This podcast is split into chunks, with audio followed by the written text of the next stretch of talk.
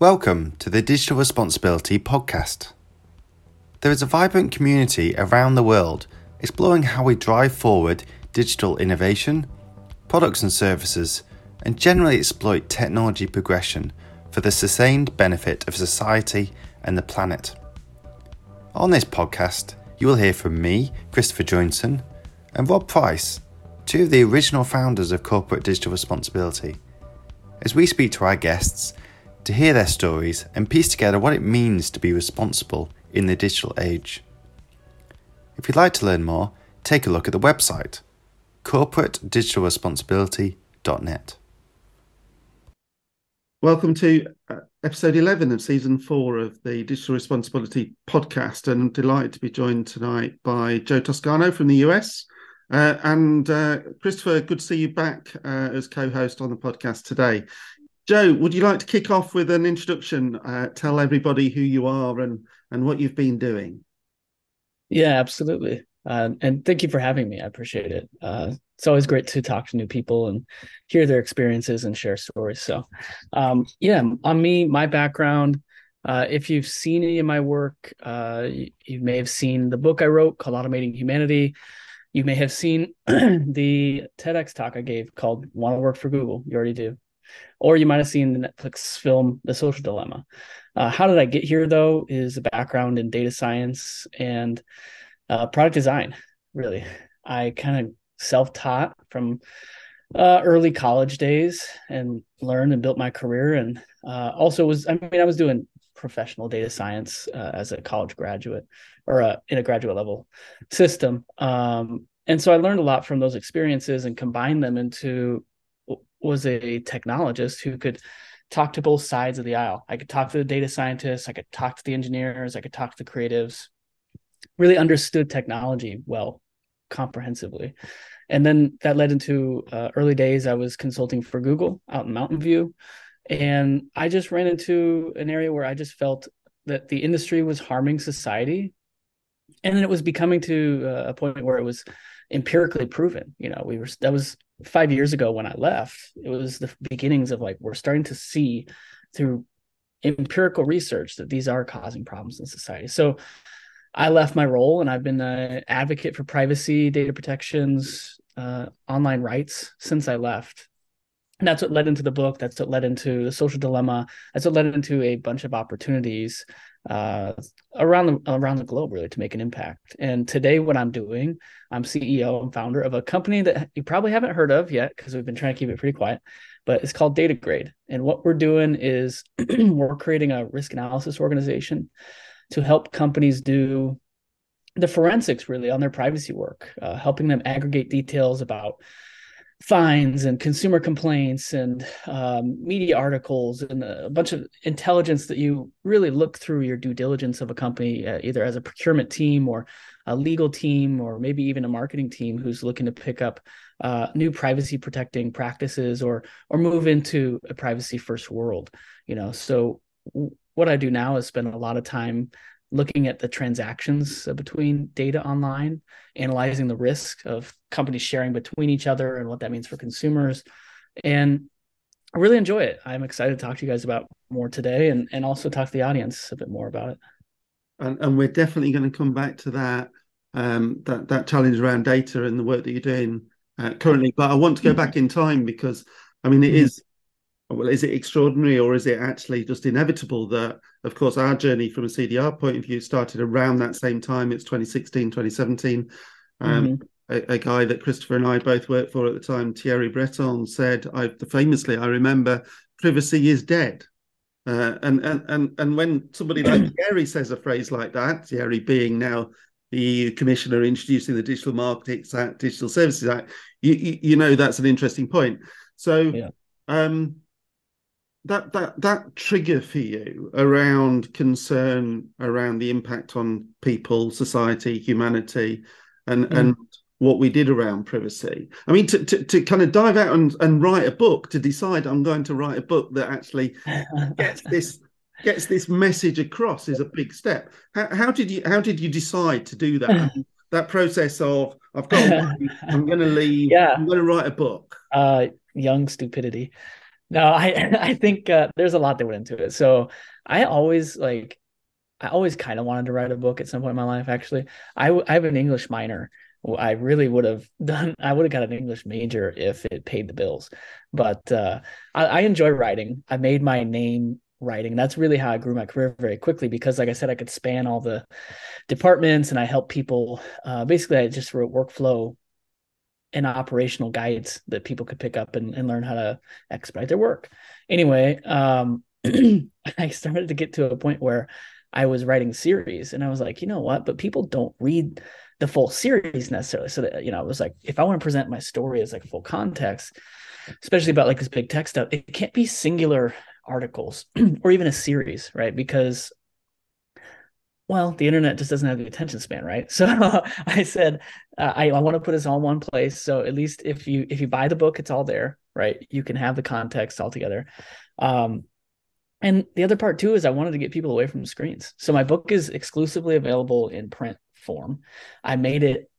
I I'm a designer, so I made it as beautiful as I could. Um, actually, I have one right here. Check this out. I'll show you guys. Uh, can you see? Let's look here.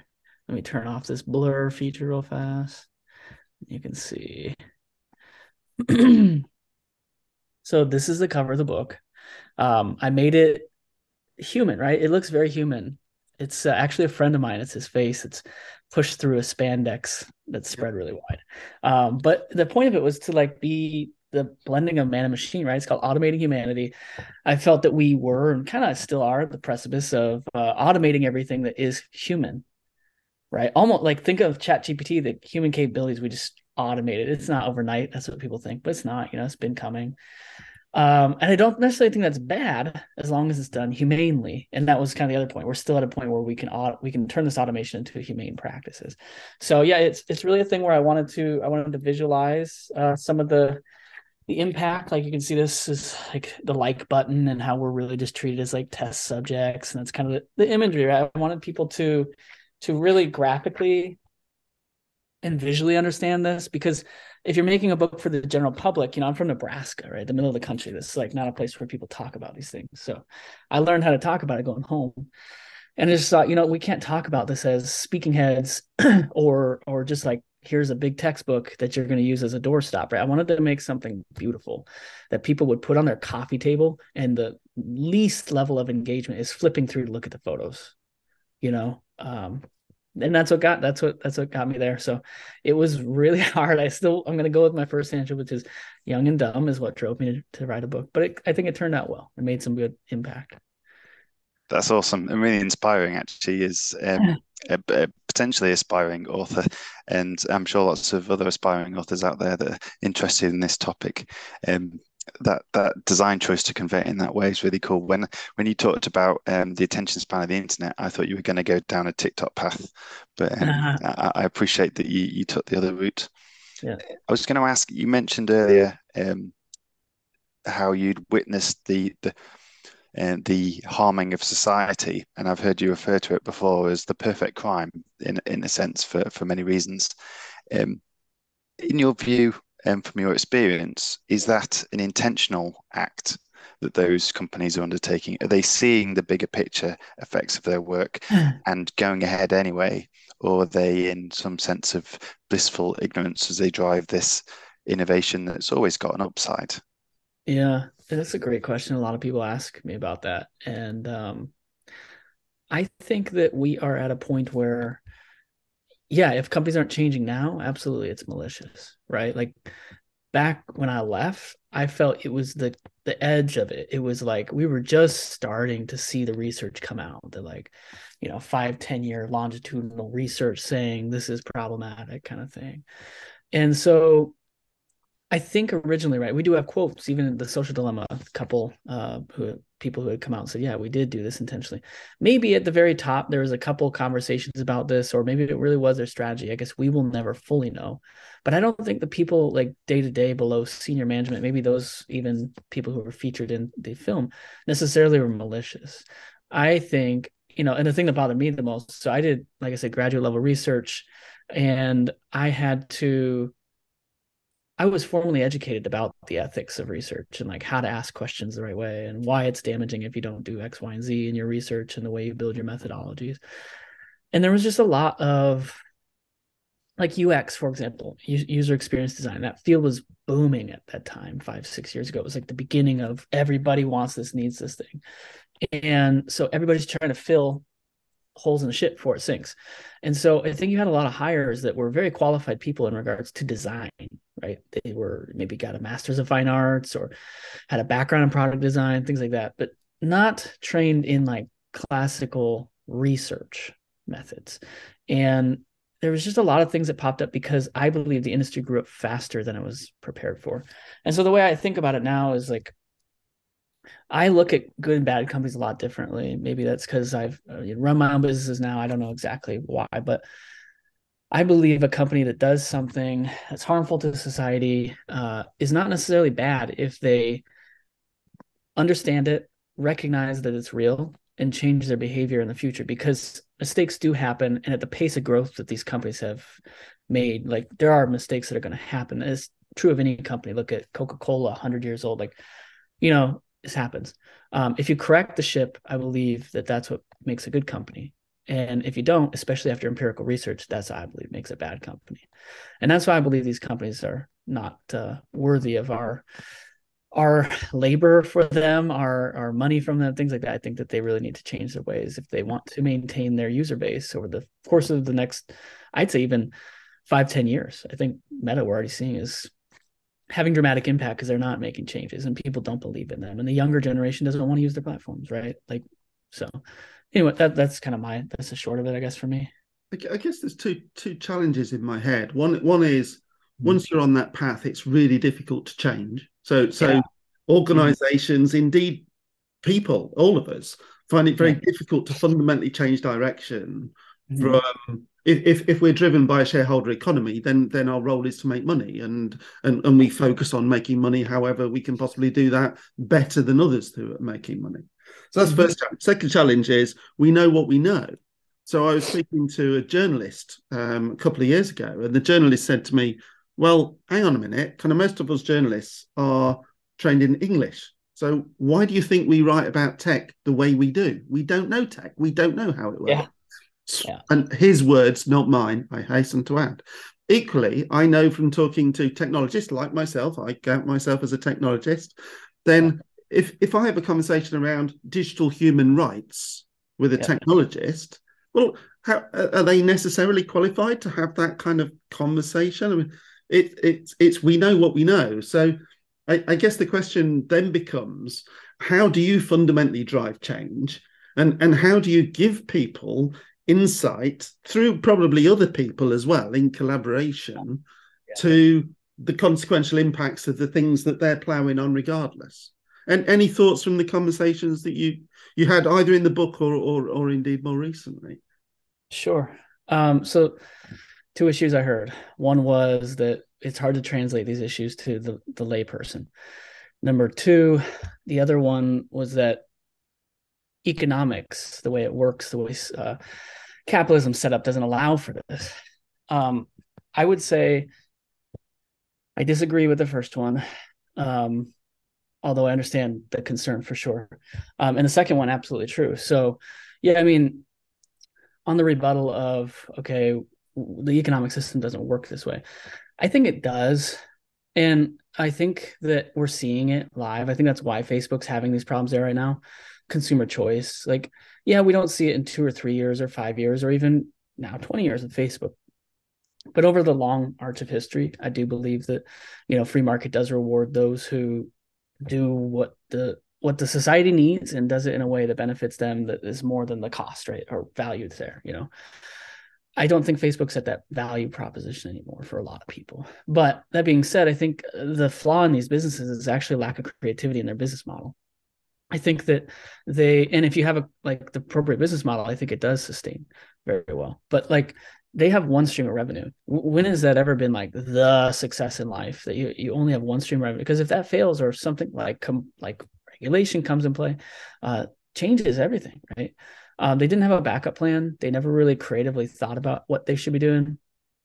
I think that you can say this about a lot of internet companies. And I think you can also go back to the history of VC where they want you to write an idea on a napkin. Like, yeah, of course, it's going to be super simple and it scales to infinity, but then there's a lot of things to clean up. I think stakeholder capitalism is the way to move forward. And I do think some of these companies are starting to see that, right? That you have to take care of people for them to want to give you money.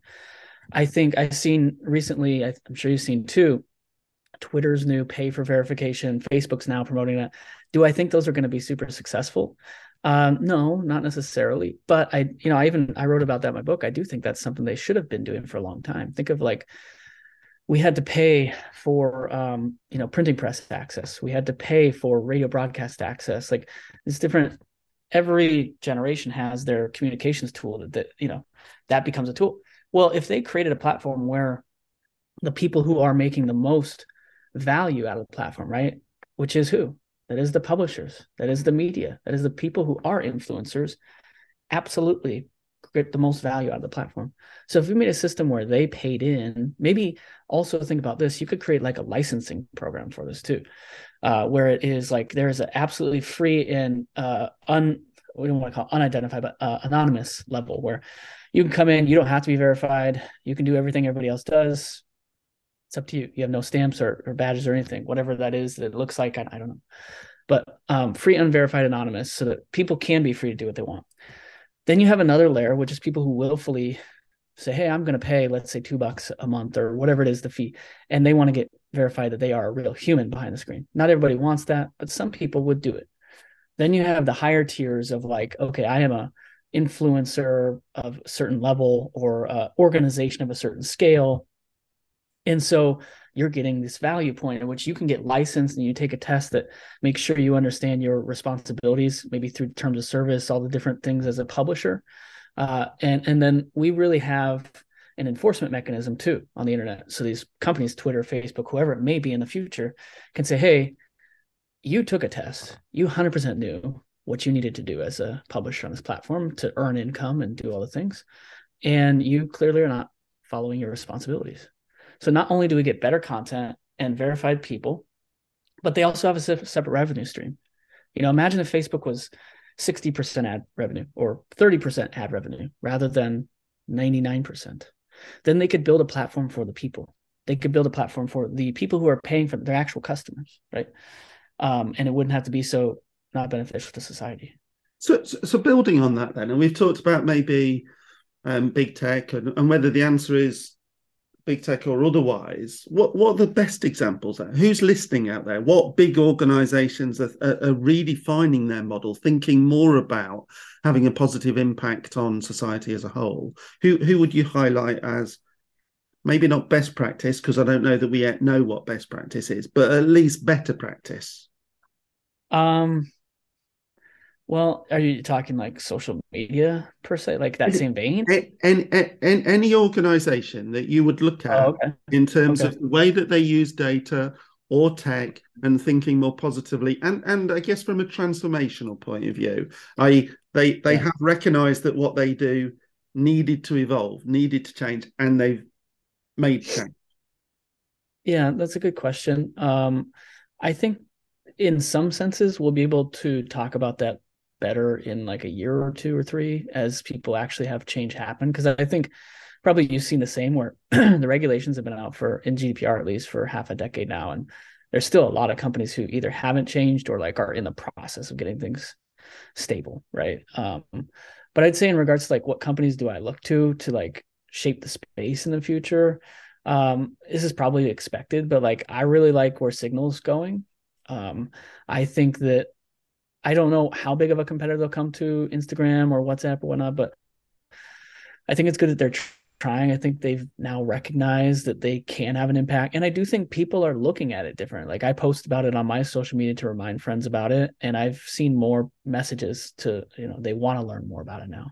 Um, Proton, uh, Proton Mail is expanding. I've been part of their beta for uh, their drive they're building a somebody needs to make a better google drive a privacy protecting google drive it's like you know i mean we don't have that alternative now we have microsoft teams which is okay but not quite google um, you have zoho so i look to zoho as a leader because they have built their whole stack i don't know if did you have you seen that you know that No. Zoho's built their whole stack, their servers, their uh, everything end to end. Uh, they've built so they fully control what's happening inside their ecosystem. I thought that's very interesting. They're, um, yeah, I've met with their chief revenue officer a couple times for articles for Forbes I've written, and uh, stand up act Zoho. You know, um, I would love to see the interface become more usable and the functionality a little bit more refined, but I really appreciate what they're doing because I think that once you can do that, you can start to get people off. You know, right now people are stuck inside Google a lot of times because there's not quite that level of ecosystem put together anywhere else that works that well. Similar to Apple, right? People don't move from the Apple devices because it syncs really well with their computer. Um, there has to be a really competitive product, not just like the features are there, the functions work. It's got to work like it, you know. So I don't know exactly where it'll be in a couple years, but I've seen. I mean, I assume you feel the same way. I've seen more growth and competition in the last two or three years, and changes on the verge. So for me, that's great, right? That's that's revolution. And, and optimism is is an important thing at the moment. Um, so that's that's a good thing. Of course, that conversation does brilliantly lead us into your latest project because um, so let's so let's let's spend some time on that. Why don't you? I know you said kind of it's a bit under wraps at the moment. So yeah, yeah, we're, I did like, what you want to share, but tell us a yeah. bit more. We're just at the beginnings of getting private beta kicked off right now. So um, by the end of month, the end of uh, March, the end of the month, March, uh, we will have some beta users on there testing it out. But you know what I've seen uh, both in practice and from talking to people with much more experience than I have, is that there's not a great tool for like mid market and lower, like small market um, companies or organizations at this point, and also not consultants, right? Consultants don't really have a independent consultants at least don't really have like a a tool stack uh, that allows them to maintain work as let's say like a OneTrust or a WireWheel or some of these other competitors cost significant amounts of cash right?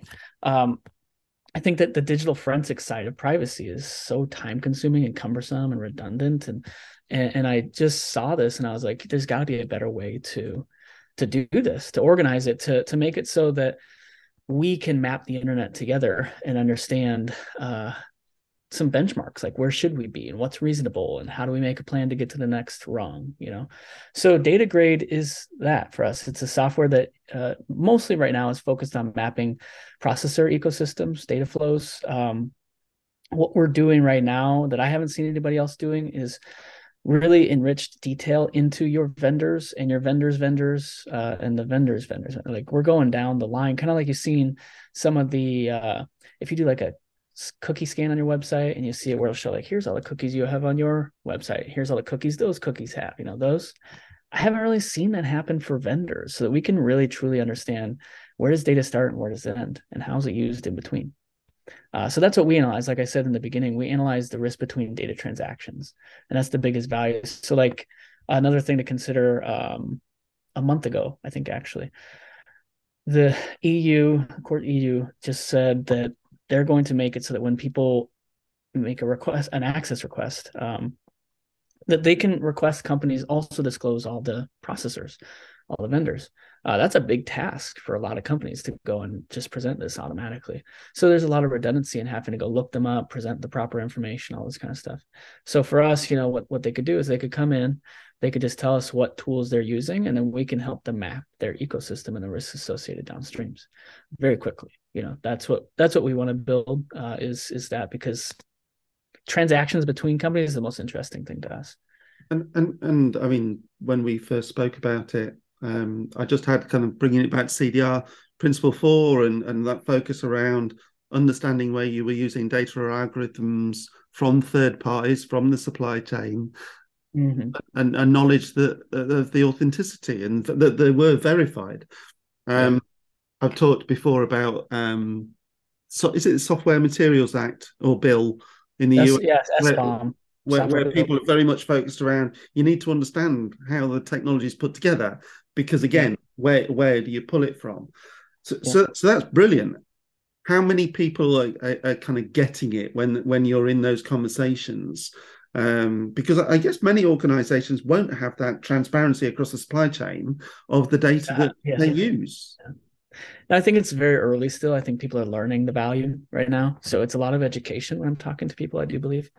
But I do think that the law is headed that way in general. Cause like, right, we have privacy law that's really focused on like company A within this box, you, whatever company you are, and here's your operations and here's your legal responsibilities.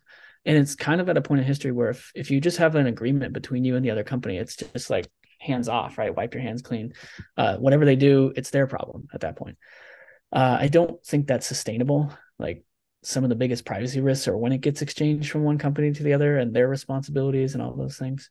So we need some way to verify that. And yeah, I, I agree. Like it's still pretty early days, but yes, SBOM is a big thing coming up that we've also noticed. It's I've heard talk of that also in the US. So it's not just a European thing that this is coming. And and like I said, having watched this for the last half decade, I just believe that's where it's going. Um, because that's pretty much I think the biggest black box we have on the internet at this point is uh, what's happening once I give my data to a company, not only within it, but beyond. Um, and it's crazy because we're seeing like we're digging into the ecosystem. You know, I spoke to you about how we're building this. We're building a service.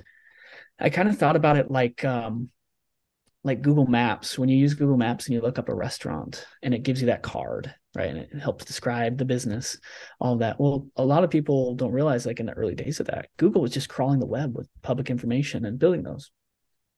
So we've been doing the same thing for vendor analysis. And right now we have over 12,000 companies in our database that are uh, probably 80% enriched at this point uh, to where we can really map this stuff. And we're seeing layer one you know you have average of like 40 to 60 vendors in the first layer like all your vendors. And then your vendors vendors it pops up in you know mid hundreds at that point. And then the third layer there it's you're talking like four to 600 so um, you, you really start to see the scale of like okay once this leaves this company it's an explosive amount of exposure for these data points. The risk is just becomes exponential right? Um, so th- yeah for me that's where it's headed and it's also the most interesting side of privacy for me. Like i said mapping all this out and seeing what i think is just you know it's the root system of the internet really. So christopher um, conscious that um, when joe was talking there it was kind of very much also seen as an asset for um, consultants and, and uh, so i guess as a consultant and in the context of maybe some of the clients that you've been working with. Um, mm-hmm. any, any thoughts or observations from yourself yeah, I, I, was reflecting really as you were speaking, Joe, about the um, how we're that that blocks black box that you're referring to, and and seeking to drive greater transparency, um, which I see huge opportunity for in a in a transactional sense in in how a, a company might choose their suppliers or how they drive their um, their ethics through their decision making and and being able to actually understand um, the the choices that they're making and the, effect it's having. Um, I suppose I'm uh, I'm somewhat conflicted on for the for the day to day person mm. in in in in serving to educate them on how their information is being used and inform them on a day to day basis about the companies that they're they're working with. Um, mm. I don't quite see at the moment that the day to day person sees the value in their data. Um, mm. and, and, I'm not entirely sure they need to see the value in their data. Um, I I feel like we we the, the value we receive when we go to an ad um, in, in a website and we accept cookies and we get content shared with us and interact with it. That's a very that's the thing that the user recognizes. Yeah. And I'm not sure they're going to want to see behind the covers. Um, I guess it might be a challenge you've you've come across before. yeah, of course. Um, I agree with you in many senses. I don't think the consumers understand the value of their data, and I don't know that they will in the near future. I think uh, so. For me, I see this action, if you will, and kind of a, a pyramid, a staged phase. First stage is awareness. Second stage is literacy, and then the highest level is action. And right now, we're still in a period of awareness. Like I think Ed Snowden, 2013 was probably like the thing that burst the knowledge bubble in the world, right? Like after that, a year, even six months, even people's brains just oh, forget about it. And then you had uh, Cambridge Analytica, The Great Hack on Netflix as well. Um, had a couple other movies similar that came out in between The Great Hack and and The Social Dilemma. And then, you know, a lot of people are like, oh, The Social Dilemma, it broke it broke the internet, it broke the world. Like it got the message to the people. I would say yes, we did, but only because of all the things that came before us. That laid a, a foundation, right? With we reached what really happened is we reached society at the perfect moment in time where they were aware enough to understand it and we had made something creative enough that helped them understand it fully you know it's not like we gave them the the full depths of the internet but they understood enough to where it connected. You know it's like uh, conscious flow states right? When you're in sports or something it's like in order to enter that the challenge has to meet the level of talent. And basically we hit the earth at that point. But like let's say five years from now 10 years from now uh, our content will probably be boring to people. Like yeah i've known that for a decade right? Um, so yeah, it just happened to be the right place right time. And what i believe we really did is we gave a, again a platform that other people can build upon and i hope they do you know i think a lot of people they spoke about how the the story was incomplete or didn't give everyone all the technical details it should have and i agree it did not and like I said, number one, I don't think the world was ready for it at that point in history. Still not ready for the full details. Uh, number two, movies are an art form, right? It's it's not necessarily about making experts. It's about getting a message out there and creating a conversation, and that's really what we did. So, yeah, I, I mean, I'm moving forward. I hope that more people build upon it, and I'm I'm happy with how far of an impact we've had. But our next step is definitely literacy. We have to finish out that next step. And that might take who knows right? Think of literacy with the printing press 1450s or what whatnot it was with the printing press that first started really becoming a thing. And now to this day we still have illiterate people around the world the internet makes things move faster but maybe we can see it within 100 years you know? Sure. And um, my main focus in the world of corporate digital responsibility has always been on those that have been made vulnerable by this technical uh, digital change that we're going through, those that feel the impact of it most acutely, whether the individual that's become addicted to social media, whether the the generation that don't feel as comfortable utilizing these um, uh, digital banking, for example, and and but yet can't get access to um, physical banking anymore. And I think it would be really interesting to model that that story you've just shared about the literacy um, that scale um, to those particular generations are most susceptible and vulnerable to the effects of the digital world and, and really provide that lens on, on how they need our support because in my my view they need to be the people that we protect most yeah absolutely well and, and that's part of what i'm trying to do with DataGrade too right um, of course, I want to help companies move forward. That's that's what we're selling. That's the business. That's how we make money and sustain.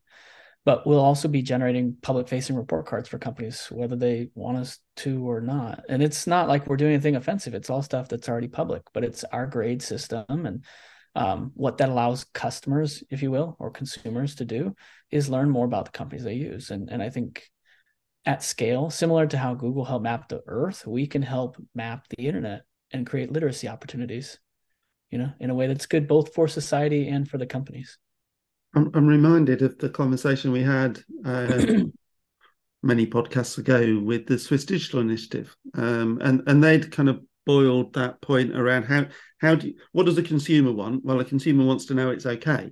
Um, mm-hmm. and, and therefore they'd got a badging system that they'd defined. So gold silver bronze for websites for kind of key swiss businesses uh, which was all around the way in which their data or, or they managed your data. So it was a reflection mm-hmm. on privacy and security and things like that. But it was a it's it's an audit framework, and I guess kind of what you've got about to launch is an automated badging system because you'll be able to say actually in terms of the the way the data flowing across the supply chain and what we know about that supply chain, then we can deduce that there is a risk or less risk with this particular organization in the context of what we observe. Right, exactly.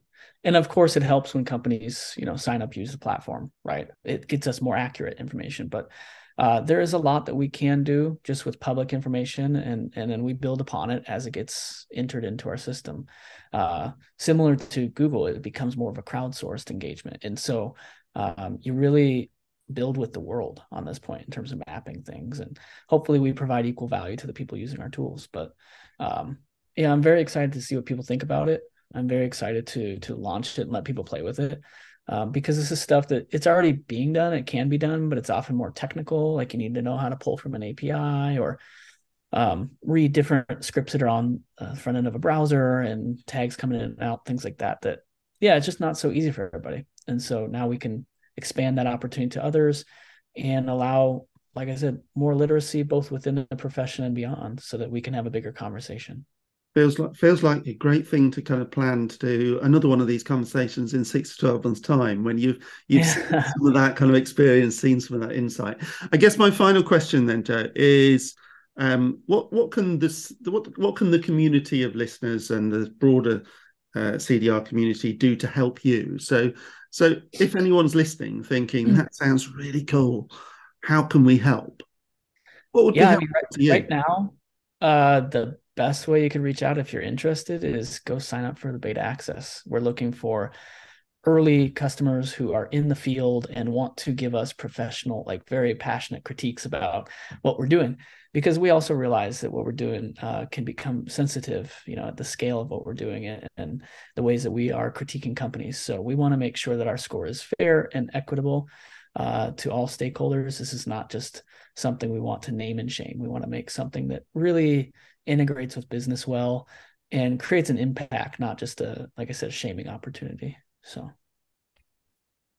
fantastic. It's we'll be certainly watching along, and I'd love to get involved in the beta. That that sounds really cool. And um, yeah, I can reflect on a lot of the themes that we picked up on today, and it's the real importance of them to all of us going forward. So hopefully we'll get some some engagement back from this and the chance to, to engage with you in the future.